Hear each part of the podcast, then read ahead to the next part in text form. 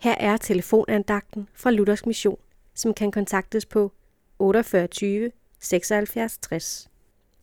Andagtsholderen i dag er Lars Larsen.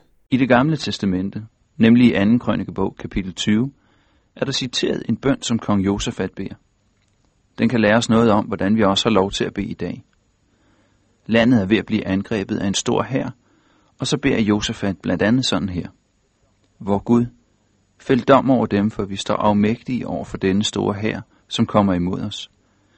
Vi ved ikke, hvad vi skal gøre, men vores øjne er rettet mod dig. Det er den sidste sætning, som er vigtig. Vi har også lov til at bede sådan. Herre og far i himlen, vi ved ikke, hvad vi skal gøre, men vores øjne er rettet mod dig.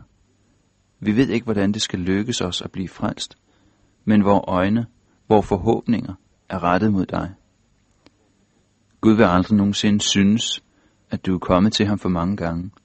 Du kan aldrig komme til Gud for mange gange, hverken med dine problemer eller med din synd.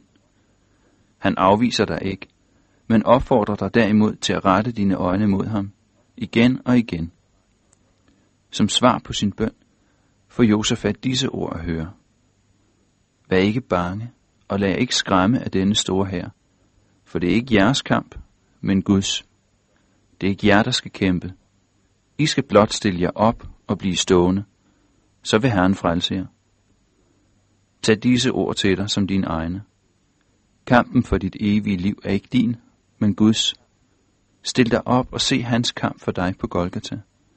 Lyt efter, når Gud forsikrer dig om, at han tager det fulde ansvar for din frelse. Hans nåde er stor nok til dig også. Amen.